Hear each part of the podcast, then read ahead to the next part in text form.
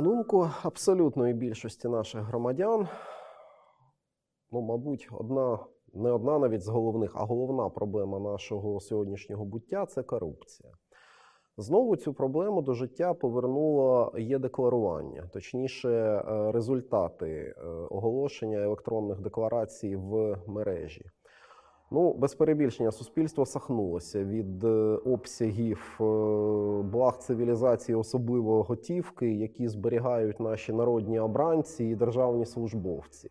І скажімо, якщо електронна декларація чинного президента або осіб, які прийшли в політику з бізнесу, ну принаймні мають якесь логічне пояснення.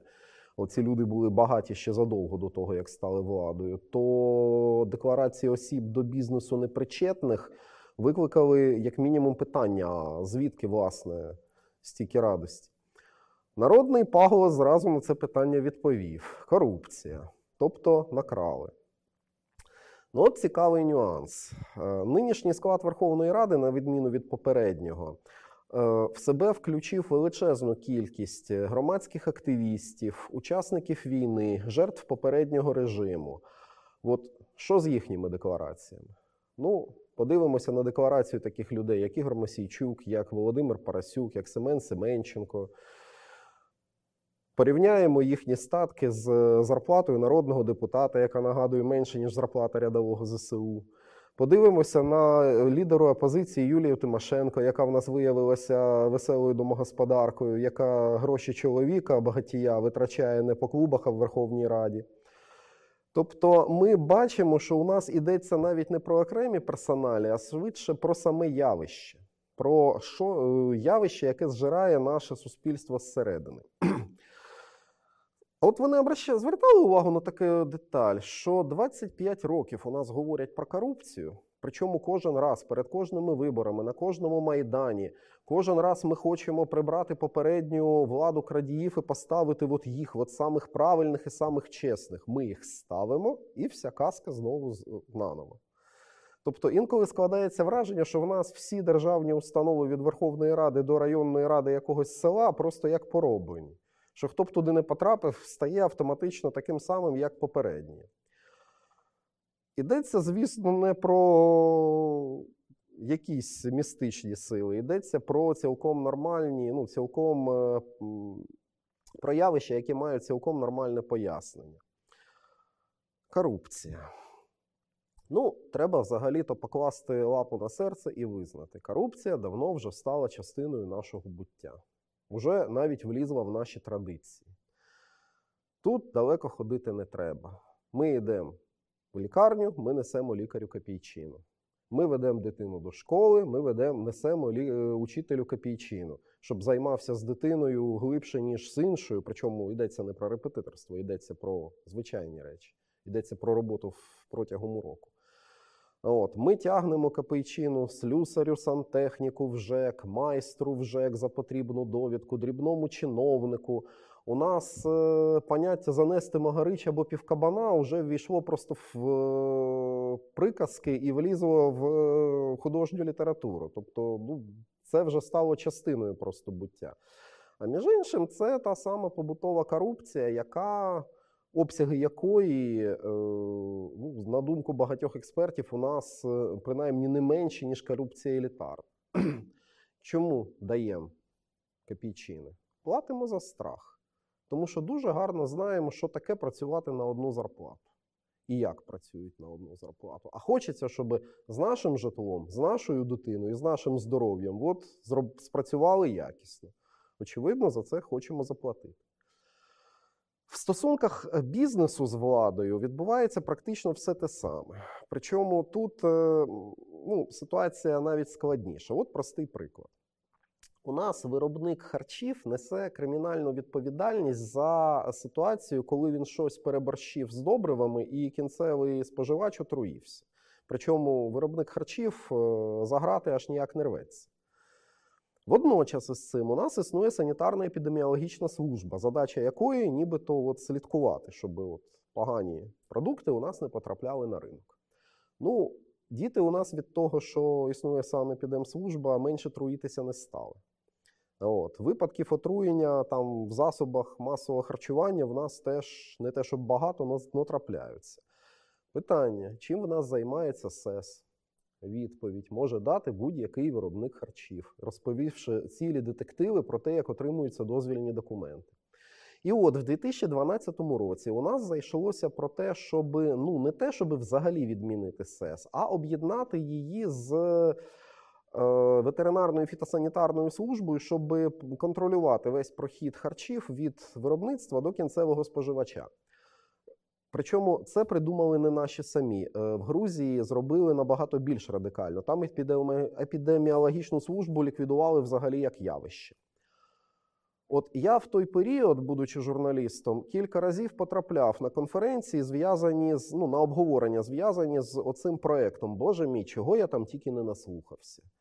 І про тонни отруєних харчів, які наші виробники от мріють викинути на ринок.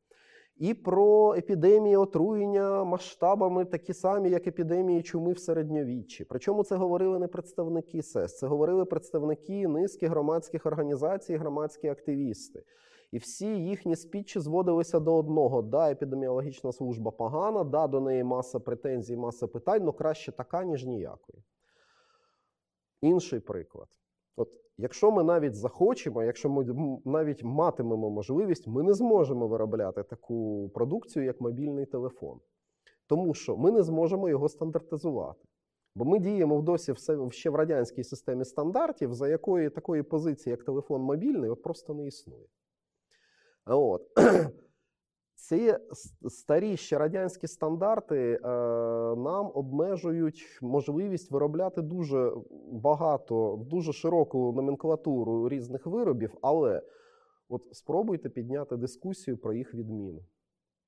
На вас накинуться всі, починаючи від громадських активістів, закінчуючи демократичними ЗМІ. І всі доведуть, що які не які, а треба. До чого я це все розповідаю? До того, що отака, отаке от бажання е, зробити як краще або не нашкодити з одного боку створює велику кількість контролюючих органів. З іншого боку, наш підприємець живе е, в умовах ну, наявності великої кількості законодавчих актів, тобто тих, які прийняла Верховна Рада, або нормативних актів, тобто ті, які е, приймають профільні відомства. І от за логікою, е, щоб розвинути якесь нове виробництво або створити якийсь новий бізнес, підприємець мусить зібрати величезну кількість довідок, погоджувань і іншої макулатури, принести до чиновника, а той ще має прийняти рішення на користь або не на користь підприємця. Як цей процес прискорити? Ну, це знає у нас кожен громадянин віці від 12 років, мабуть. До речі, треба сказати, що підприємці часто густо самі корумпують чиновників, тому що, ну, банально підсовуючи блага цивілізації, тут логіка проста: підкуплений чиновник це надійний чиновник. На рівні держави все іще веселіше. От уявіть на секунду, вас обрали мером міста. І ви, щоб вас обрали знову або з благих бажань, вирішили е, відремонтувати в цьому місті житло. А для цього гроші треба отримати в Києві. І от їдете ви в Київ з цією проблемою, а там черга стоїть отаких самих бажаючих. Причому вирішувати, кому дати, а кому не дати, мусить чиновник, і мусить це зробити так, щоб його ще й не запідозрили в упередженості. Тобто, в ідеалі не дати нікому. От, знов таки, як цей процес пришвидшити? Ну, очевидна відповідь. А де знайти гроші для пришвидшення процесу? Знов таки, це не відкриття ні для кого у нас в країні. Е, До чого я це все розповідаю? До того, що от тут ми, ми, ми існуємо в системі от такої от, ну, от, е, хитрого такого збігу обставин. З одного боку, з бажання е, створити як краще. Ми створюємо величезну кількість там контролюючих органів, якихось комісій, там якихось установ, і, е, як не дивно, працюємо на того самого корупціонера, тому що він просто щасливий від такої ситуації. Значить, а з іншого боку, є інша проблема, що корупція в наших умовах виявляється напрочуд ефективною. Тому що справді завдяки корупції просувається величезна кількість рішень і величезна кількість якихось проєктів, які в інших умовах ну, узгоджувалися би просто місяцями, і ще дай Бог, щоб їх узгодили. І оце справді проблема. Тому що в такий спосіб у нас енна кількість грошей, енна кількість статків у нас потрапляє не на відновлення інфраструктури, не на модернізацію країни, а потрапляє просто в кишеню чиновнику. І більше того, ми в такий спосіб починаємо годувати банківську систему, ринок нерухомості і виробництва не в Україні, а на Заході. Бо блага цивілізації купуються власне там. От це справді проблема. І тут виникає питання: а як з цим боротися? От були в минулому приклади, коли корупцію перемогли. Ну, для французьких корупціонерів 19 століття просто прокляттям був період е, влади Наполеона Бонапарта. У імператора була така звичка перевіряти всі державні розходи самостійно, і не дай Боже було там знайтися якісь неточності. Власне кажучи, Бонапарт Бонапартом став, тому що от перший його італійський поход з чого почався? З того, що він повністю присік в своїх військах крадіжку. Його війська крали з іншого, з здобичі. От, е, звісно, боєздатність військ різко підскочив. Но парадокс в тому, що борець з корупцією Бонапарт був переможений державою розсадником корупції Великобританією. От е, не треба, так би мовити, перебільшувати значення російської армії. Справа в тому, що Росія у війні то брала участь не через свої якісь інтереси, а через золото, яке платили Петербургу ті самі англійці. А в самих англійців, ну так оцінимо. У них, наприклад, абсолютно вільно і офіційно купувалися офіцерські звання. Ну, куди вже далі їхати? Достатньо веселе, існу... веселе існування тоді переживало Сполучені Штати Америки. Відоме ремство Марка Твена про те, що обсяг, корупційний обіг Нью-Йоркської митниці перебільшував е, бюджет самого штату Нью-Йорк. Це буквально 100 років тому. От е, це в умовах, коли вже існували вільна преса, політична конкуренція і вільні вибори. Це, до речі, до питання, чи існує корупція в демократичному суспільстві. Існує. Дуже гарно спів... співіснує. Коли у нас заходиться про е, боротьбу з корупцією як таку, да, тут ще можна навести ще один приклад. От якщо ми заговоримо про корупцію у 20 сторіччі на Заході, от останній кричущий випадок. От далі їхати нема куди. Вибори в Сполучених Штатах Америки. Ми бачили, як обидва кандидата виливали на просто ну кілометри звинувачень в корупції одне на одного. Більше того, фонди обох зараз перевіряє ФБР. От і судячи по тих е, по тій інформації, що доноситься з заходу, там не все просто. Боротьба з корупцією. Отут у нас зразу згадують про Сингапур і про жорсткі репресії на адресу корупціонерів. Наше виховане сапком гіпертрофоване бажання справедливості жадає крові, гільотини і масових розстрілів. Це нам зрозуміло. Ну, тут маю додати ще одну неприємну деталь, яка явно не сподобається багатьом нашим громадянам. В Сингапурі та взагалі-то ще існує практика тілесних покарань. За порушення правил дорожнього руху вас запросто можуть відшмагати кийком по м'яких місцях, і це в порядку речей. Нашому суспільству, яке все хором грубіянить патрульній поліції, ця обставина явно не сподобається. А вибачте, одне без другого не працює. Навіть прогресивна диктатура це все одне диктатура. Інша тема, яка у нас, яку у нас дуже люблять, міняти саму систему. Е, Тобто робити її менш сприйнятною до корупції. Отут приклад, який тільки що пробачило ну, практично все наше суспільство, принаймні соцмережі точно. Це е, скандал навколо забезпечення Міноборони обмундируванням армійських частин, тобто закупівлі е, обмундирування.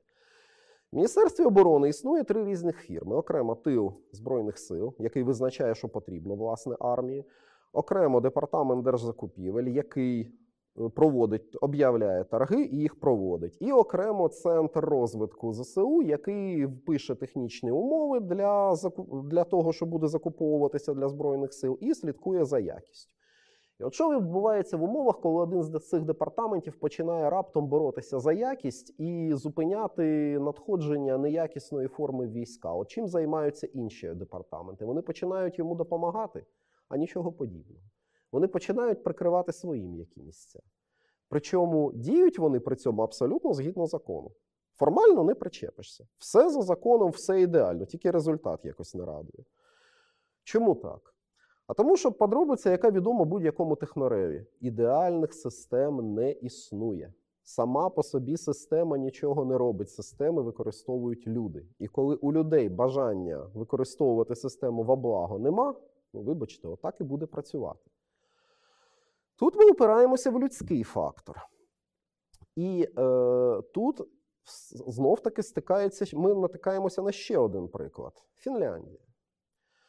В 20-ті роки ХХ століття е, у Фінляндії рівень корупції був ну, принаймні не менший, ніж рівень тоді ж тої самої корупції у Сполучених Штатах, тобто приблизно от як у нас зараз.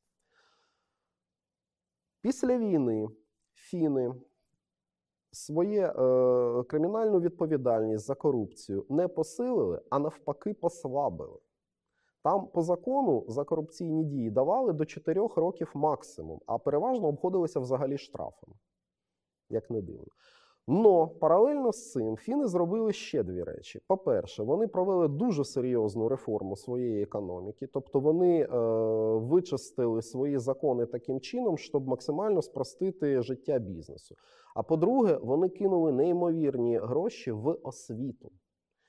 Вони створили умови, точніше, вони примудрилися, до речі, разом з усією Європою повністю поміняти світогляд громадян. Тобто вони створили систему, за якої навіть не систему, а як би це правильно сказати, настрої у громадян, систему традицій, скажімо так, за якої служити своїй державі, там своєму місту, своєму району, стало е, дорівнювати приблизно подвигу, і водночас е, набивати власну комору корупційним шляхом стало ну як мінімум не камільфо, стало ганебно. От і от це, мабуть, головна причина того, що зараз Фінляндія по рівню сприйняття корупції знаходиться е, на одному з перших місць, тобто там з цим практично ідеально. Для порівняння країна, яка нещодавно обігнала по ВВП Сполучені Штати Америки, Китай, вона по рівню сприйняття корупції знаходиться на сотому місці. Причому за останні 6 років там результат погіршився. Вони були на 80-му. А от, хоча в Фінляндії, повторюю, за корупцію штрафують, в Китаї за неї прилюдно розстрілюють. Фінляндія вискочила з тої самої імперської в'язниці, що і ми. Вона була теж частиною Російської імперії, і Фінляндія це європейська країна. Тобто її приклад нам, так би мовити, більш близький. Я, боронь Боже, не хочу сказати, що з корупцією не треба боротися взагалі. Ні, треба. Питання в тому, що не тільки кримінальна відповідальність і не тільки каральні заходи зможуть викорінити корупцію. І, зрештою, ще одна подробиця. От викорінити корупцію на всі 100% не вдалося ще жодній державі світу. І навряд чи вдасться. Це так само безглуздо, як е, ну не знаю, як боротися з бажанням людини займатися сексом. Хоча католицька церква свого часу неймовірних зусиль приклала. Чому так? Ну тому що на певному етапі е, боротьба з корупцією потребує таких витрат, що е, витрати на боротьбу з корупцією починають стають порівняними, а потім і перебільшують е, шкоду від самої корупції. Тому на Заході переважно беруть за основу принцип не подолати, а взяти під контроль. Тобто, з одного боку, слідкувати, щоб не поширювалося, з іншого боку, е, дивитися, щоб витрати на боротьбу не перевищували шкоди від самої, ну, від самого явища, від самої корупції. Що який з цього висновок? От, на моє глибоке переконання, зараз такі дії, як е, децентралізація, як створення патрульної поліції на заміну наскрізь продажного ДАІ, як е, те саме є декларування. Вони зробили набагато більше для подолання реальної корупції, а не піару на її боротьбі, на боротьбі з нею, ніж будь-які репресивні дії. І я думаю, що рано чи пізно Україна, оскільки вона все одне йде демократичним і європейським шляхом, вона прийде до того, що візьме корупцію під серйозний контроль. Але станеться це після певної еволюції самого суспільства. З одного боку, на рівні державному служити своїй країні стане більш престижно, ніж її обкрадати. З іншого боку, на рівні простих громадян, усвідомлення того, що від держави треба не тільки вимагати, а інколи ще їй і дякувати, і інколи оцінювати те, що зроблено, а не те, що хочеться, щоб зроблено. Коли це усвідомлення прийде до всіх, Ну от тоді ми, хоча і тоді, я переконаний, ми все одне будемо говорити про проблему корупції.